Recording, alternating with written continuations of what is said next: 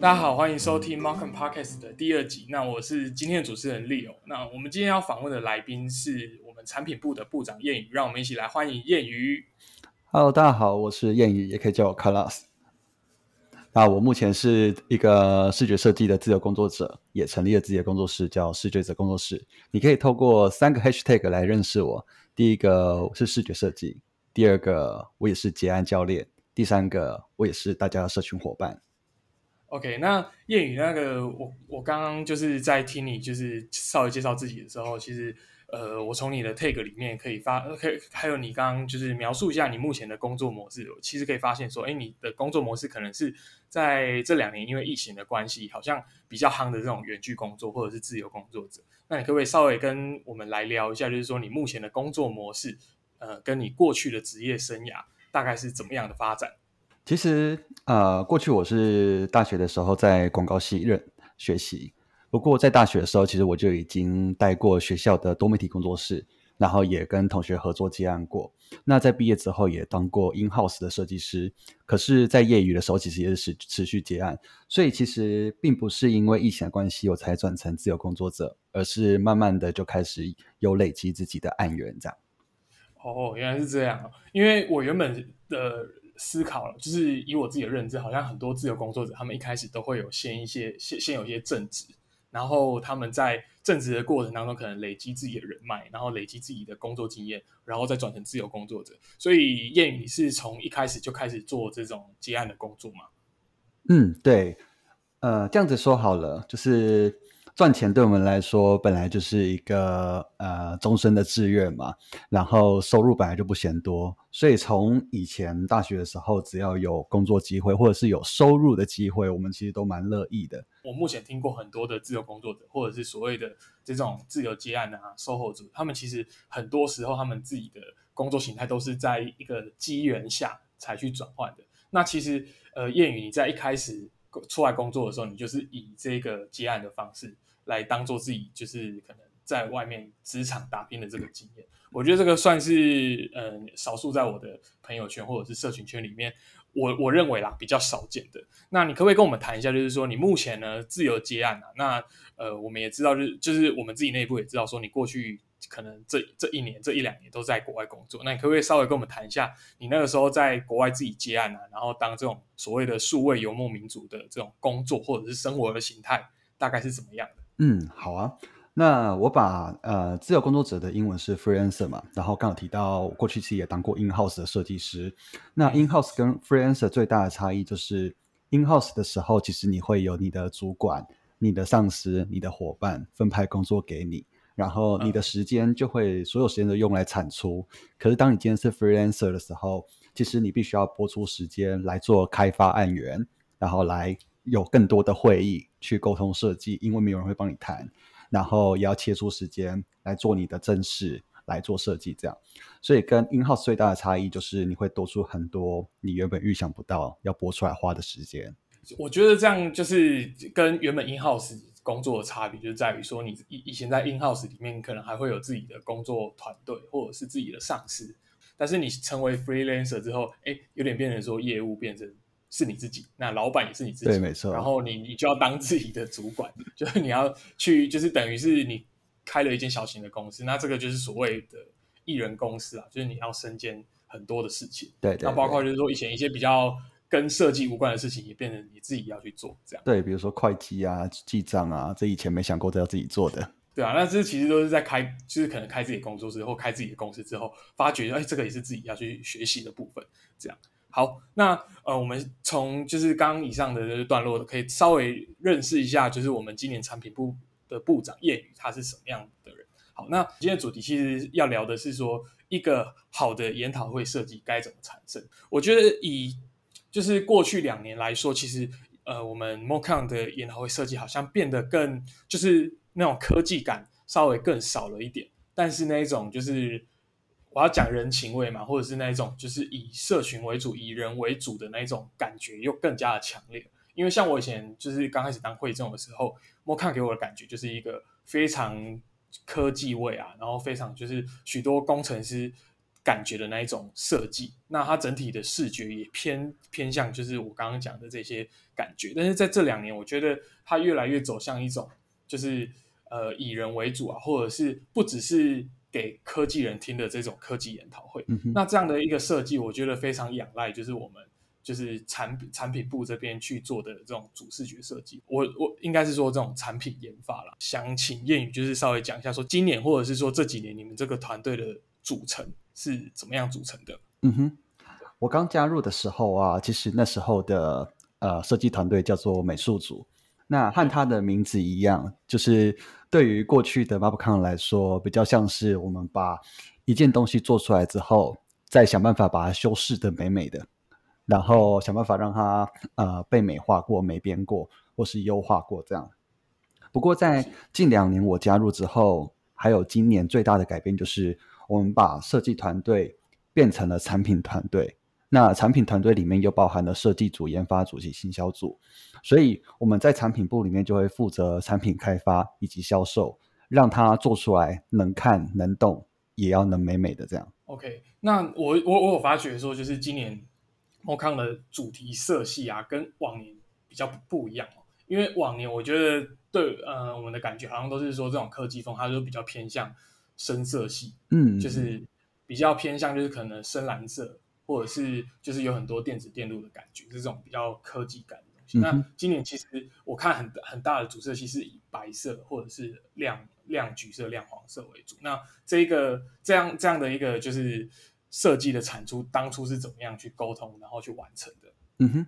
其实我们在今年筹备一开始的时候，我们有开了一个动脑的工作坊，然后用双暂时的模式，然后召集我们有意愿的伙伴、核心伙伴一起讨论我们今年主题究竟要怎么做。那双证实其实是这样的，就是我们会先发散今年所有可用的灵感，然后再聚焦到我们可用的主题。那主题出来了之后，我们再发散所有我们想得到的做法，然后再聚焦可行的方案。所以最终聚焦出来的主题就是，呃，今年是第十周年，十周年我们可以做什么？而且这十周年来，我们其实就像一台，呃，一个陪伴会众成长的一个议程或是大会。然后，所以我们今年的 slogan 叫做 Green with You。那在十周年的时候，好像看到了新的曙光，然后也想要过改过。呃，改掉过去一直以来那种黑黑暗暗的形象。那过去呃一九年跟二零年，其实我们就已经开始走 cyberpunk 这种这样子的伪科技的风格。但今年我们把它加强了呃更明亮的视野，然后也加强了机甲的感觉，所以它就会是今年看得到的白白的、橘橘的、明亮的，然后有配上可爱的猫娘这样。是，那我们其实蛮好奇，你刚刚有提到说，在我们今年就是主要的灵感可能是 Mocon 迈入到第十年嘛，这些灵感的素材有哪些？刚刚有提到就是说有成长时光机 Growing with You 还有 Morning 那在更深入的，就是探讨这些主题里面，你们有没有发现什么新的东西是套用到今年的产品当中的？嗯哼，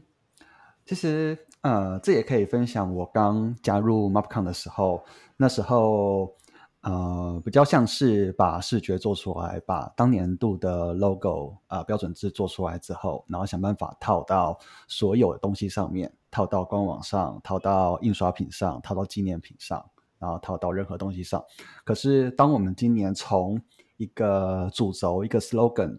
就是呃陪伴成长 Green with You 出发的时候，其实我们就会去寻找说有哪些东西是可以用。呃，代表陪伴成长的方式来呈现，那才慢慢找到，比如说成长的时光机，然后回顾这十周年，然后呃，如果它是一个很大型的时光机的话，而且又是带有明亮的感觉的话，会是有哪些呃可以让我们参考的图形？然后在我们收集做过后，才会聚焦出今年的视觉。这样。OK，那我觉得详细的状况就是我们会附在就是这一集那个 Mokan Podcast 资讯栏下面，大家可以点进去我们的官网。或者是点进去我们的粉丝专页看一下，我们今年就是关于设计的输出，或者是官网的呈现，跟往年有什么样的不同？对，那我觉得刚刚谚语他讲到的，就是一些重点啊，就是在做 m o c a 设计的时候，其实我觉得是相对上是比较发散的，就是可能我们定完今年的主题，那大家有大概的方向之后，再去做，就是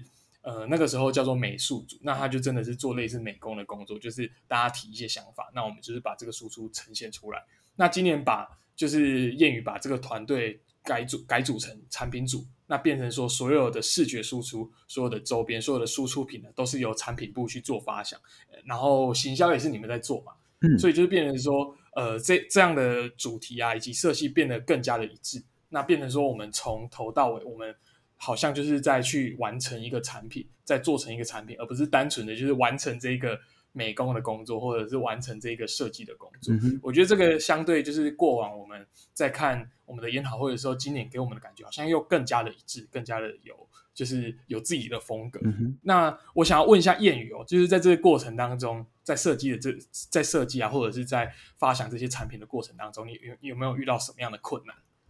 嗯，其实。呃，困难点其实也是我擅长的点，因为我一直以来都是自由接案，然后前阵子在国外的关系，所以如果有会议的话，我都是必须线上来开。所以对于呃合作筹备这件事情，又只能远距工作这件事情，对我来说就很正常。所以我就很擅长一些，比如说用 Big Jam，然后在线上共同讨论协作，然后找到大家想法的。呃，能够交汇的地方，然后决议出我们可行的方向，又或者是说我们在讨论的时候，如何有效的让大家丢出灵感，然后去选择出我们大家同样都满意的可行方案。是，那你们在这个过程当中，除了就是你刚刚讲的是 Big Jam 嘛，那还有使用是哪哪一类的工具，是帮助你们去完成这样的设计？嗯哼，那平常我们设计的软体，通常大家听到的都是 Illustrator 或者是 Photoshop。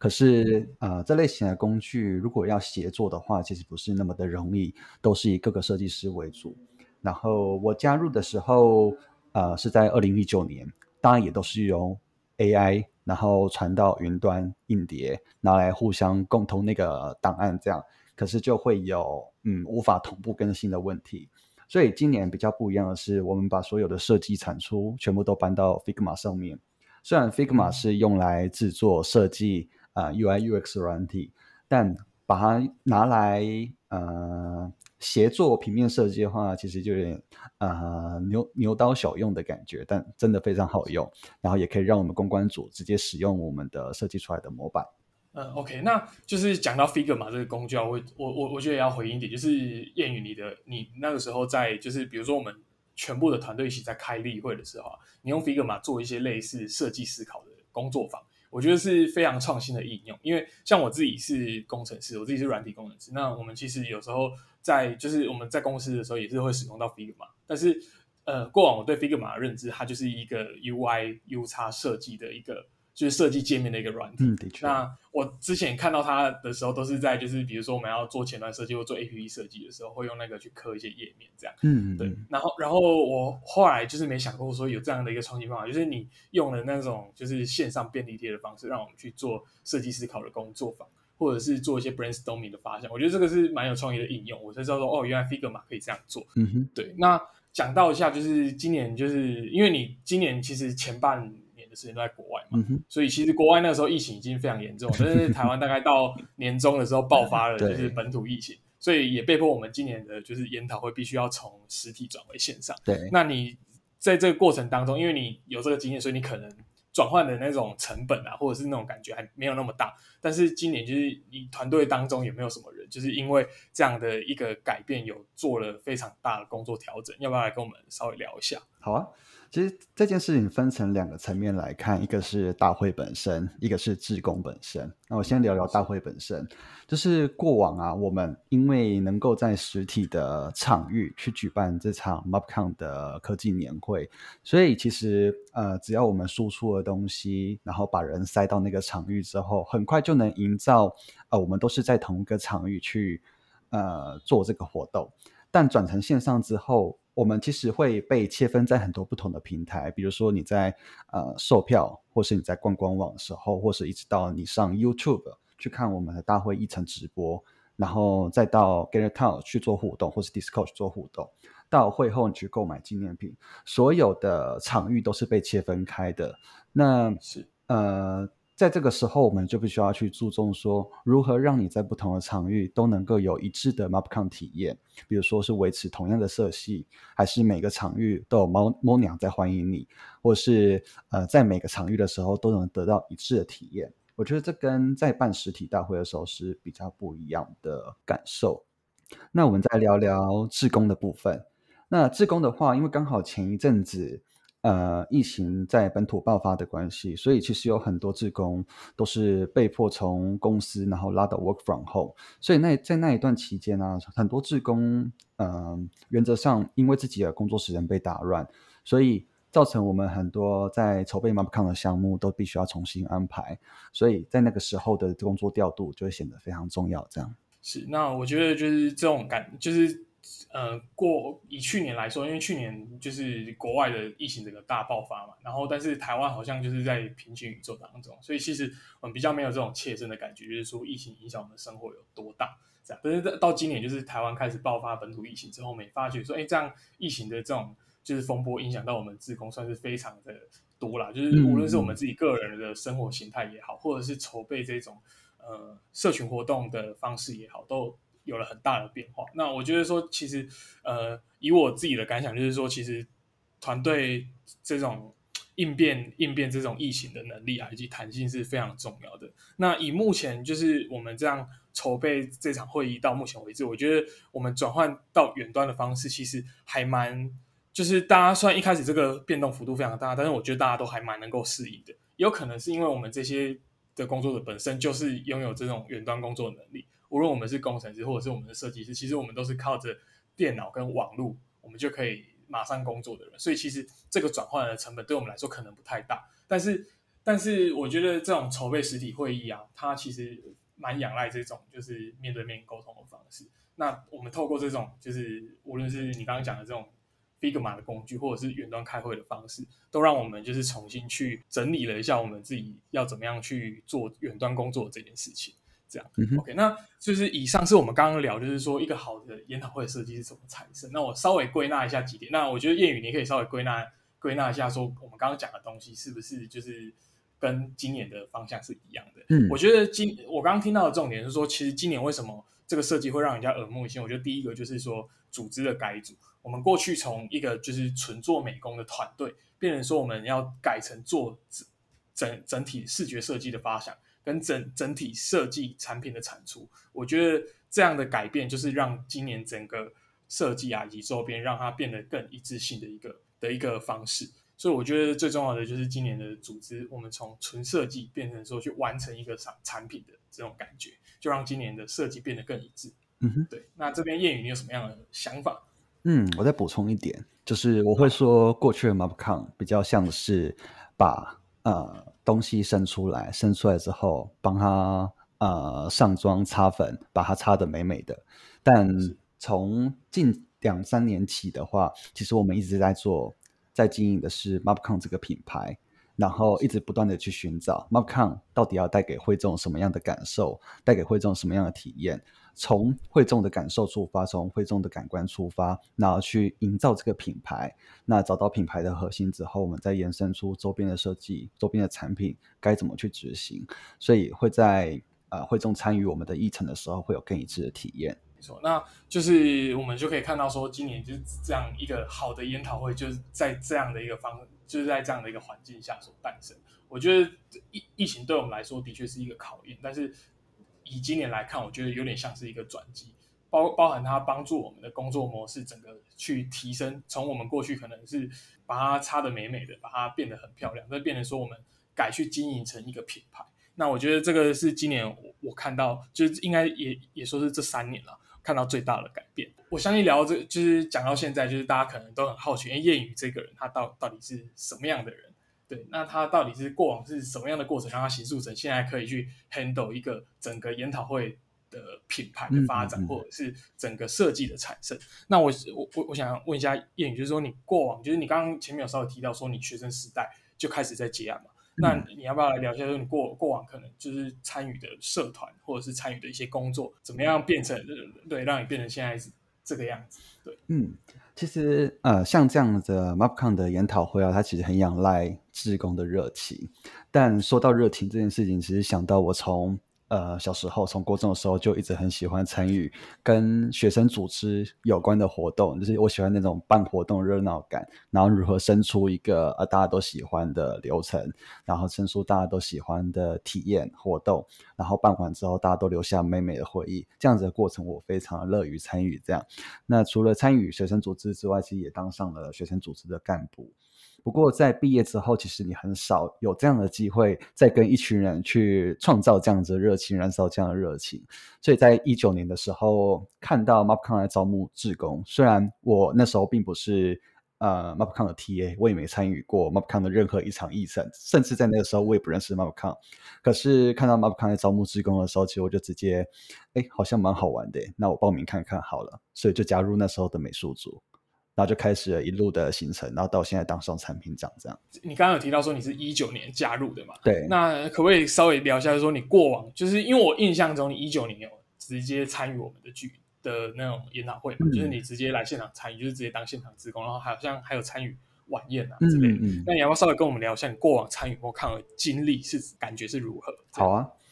在我刚参与 MapCon 的时候，其实就像我们前面所聊到的，过去比较像是帮 Map MapCon。然后想办法去帮他在任何的活动啊、场域啊、输出物去想办法，呃，擦脂抹粉帮他做美化。可是，呃，结合我原本本来就有接呃品牌设计的经验，所以在我加入了之后，就是从主视觉的设计开始，然后到周边的纪念品，一起去帮他做统合性的设计，然后去设计出符合当年度的视觉的呃。感受的纪念品，然后慢慢的在二零年跟二一年，就是把呃，比如说自工不是活动场域的指引啊，或是留言板啊，甚至所有东西都慢慢的揽进来我们产品部的范畴，然后让它有更一致的体验。那你要不要跟我们聊一下？就是在这个你你从一九年加入嘛，然后到去年到今年，你在就是我觉得这个可以算是不同时期啊，就从一开始加入，然后到现在已经基本上成为我们。非常核心的一个角色。那在这个不同时期，你担任志工的想法是什么？那有没有为自己立什么样的目标？嗯哼，嗯，做设计是这样子的，就是我很喜欢参与为别人怎么说呢，让他看起来更美好的东西。那这样这样子的过程让我非常有成就感，然后影响力也是我成就感之一。那参与研讨会或参与这场志工，其实是。一个可以放大我的影响力的场域，所以在参与这样子的议程之后，呃，同时我也是在为这个大会的嗯议程付出。可是，在带团队过程，其实我们也是在认识人脉，然后借由带着团队，也让自己知道影响力可以扩及到哪里，然后回推自己还有哪些能力不足的地方。你觉得，呃，你一开始加入的时候啊，跟现在担任就是这种这种就是产品部部长。你的想法有什么不一样啊？这个过程当中，你觉得学到最宝贵的东西是什么？嗯哼，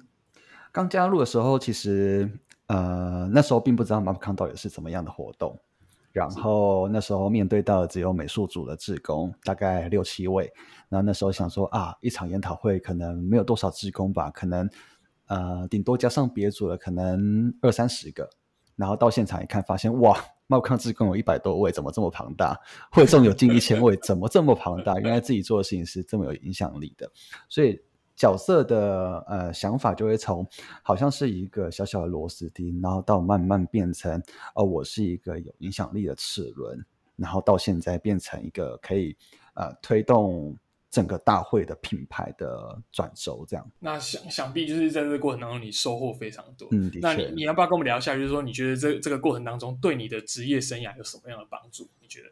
嗯，其实我觉得最有帮助的还是在人脉的部分，因为只有在和别人的互动的过程中，才能知道说自己的优势和劣势在哪里。那对于我这个接案的人来说，其实很依靠的是知道自己的优势。在哪里？然后去把它强势的表达出来之后，然后让我在质押上可以接到更多更有优势的案子。所以在呃认识人脉的时候，除了可以找到自己的定位以外，也可以为自己带来钱脉。我觉得这样非常的不错，就是你同时兼顾到自己的理想，也同时兼顾到自己的收入。的确，对的确。那 对对，那我觉得说这个经历其实也是我们在举办这种社群所乐见的，因为我们本身就是希望大家能够透过这种交流，然后去产生一些新的想法也好啊，或者是产生新的人脉。我觉得这个都是对于就是呃我们这些筹办社群的志工来说是非常乐于见到的。对，我觉得也不用觉得，就是因为像我以前还是学生时代的时候，我会觉得说，哈，我进来就其实就真的是想要认识人，然后想要看有没有更好的工作机会，这样会不会铜臭味太重？这样，但是后来我发觉说，其实这个这个是非常非常重要的，因为你本身参加这个，就是你你要认识人啊，因为人家也可能会想要认识，当然当然，就是在这对吧？因为在这个过程当中，你本身就是需要去不断的跟人交流，嗯，没错，就是你既然都。参与这种就是大家都很敞开、大家都很开放的这种社群，你其实就也要把自己的心胸都完全的打开。就是刚刚我们前面有提到的，无无论是就是呃谚语过往参与社群的经验，或者是我们今年的设计是怎么产出的，那我想要请谚语，就是你以一个产品部部长的角色来看，你觉得今年 Markon 的可看之处在哪里？好，那在听的听众啊，如果你是过往参与过我们议程的会众，我会强烈建议你参与今年的。大会议程，然后比较看看过去呃议程所带给你的感受，以及今年我们经过整个产品部统合之后的整体体验有哪里不一样？我相信会有得到非常大的呃比较与满足。那如果你是还没参加过 Mapcon 的呃议程的会众，然后今天。嗯，趁我们还在盲鸟报名的时候，赶快买下这张票。然后趁我们是线上议程的时候，是一个非常好入手、好加入、好参与 MapCon 的时机。然后来参与看看 MapCon 究竟是一个什么样的活动？为什么值得上呃将近千人的会众来参与我们的活动？然后和我们一起玩，和我们一起聊，然后和我们一起体验这场活动。没错，那今年 MapCon 呢，我们会改在线上参参与。那详细的参与办法可以。进去我们的官网，那我们都会放在资讯栏下面，也欢迎大家随时追踪我们最新的消息。那我们今天的这一集就是非常谢谢谚语来担任我们的来宾，谢谢大家的收听，就这样了，拜拜。谢谢利友，谢谢大家，拜拜。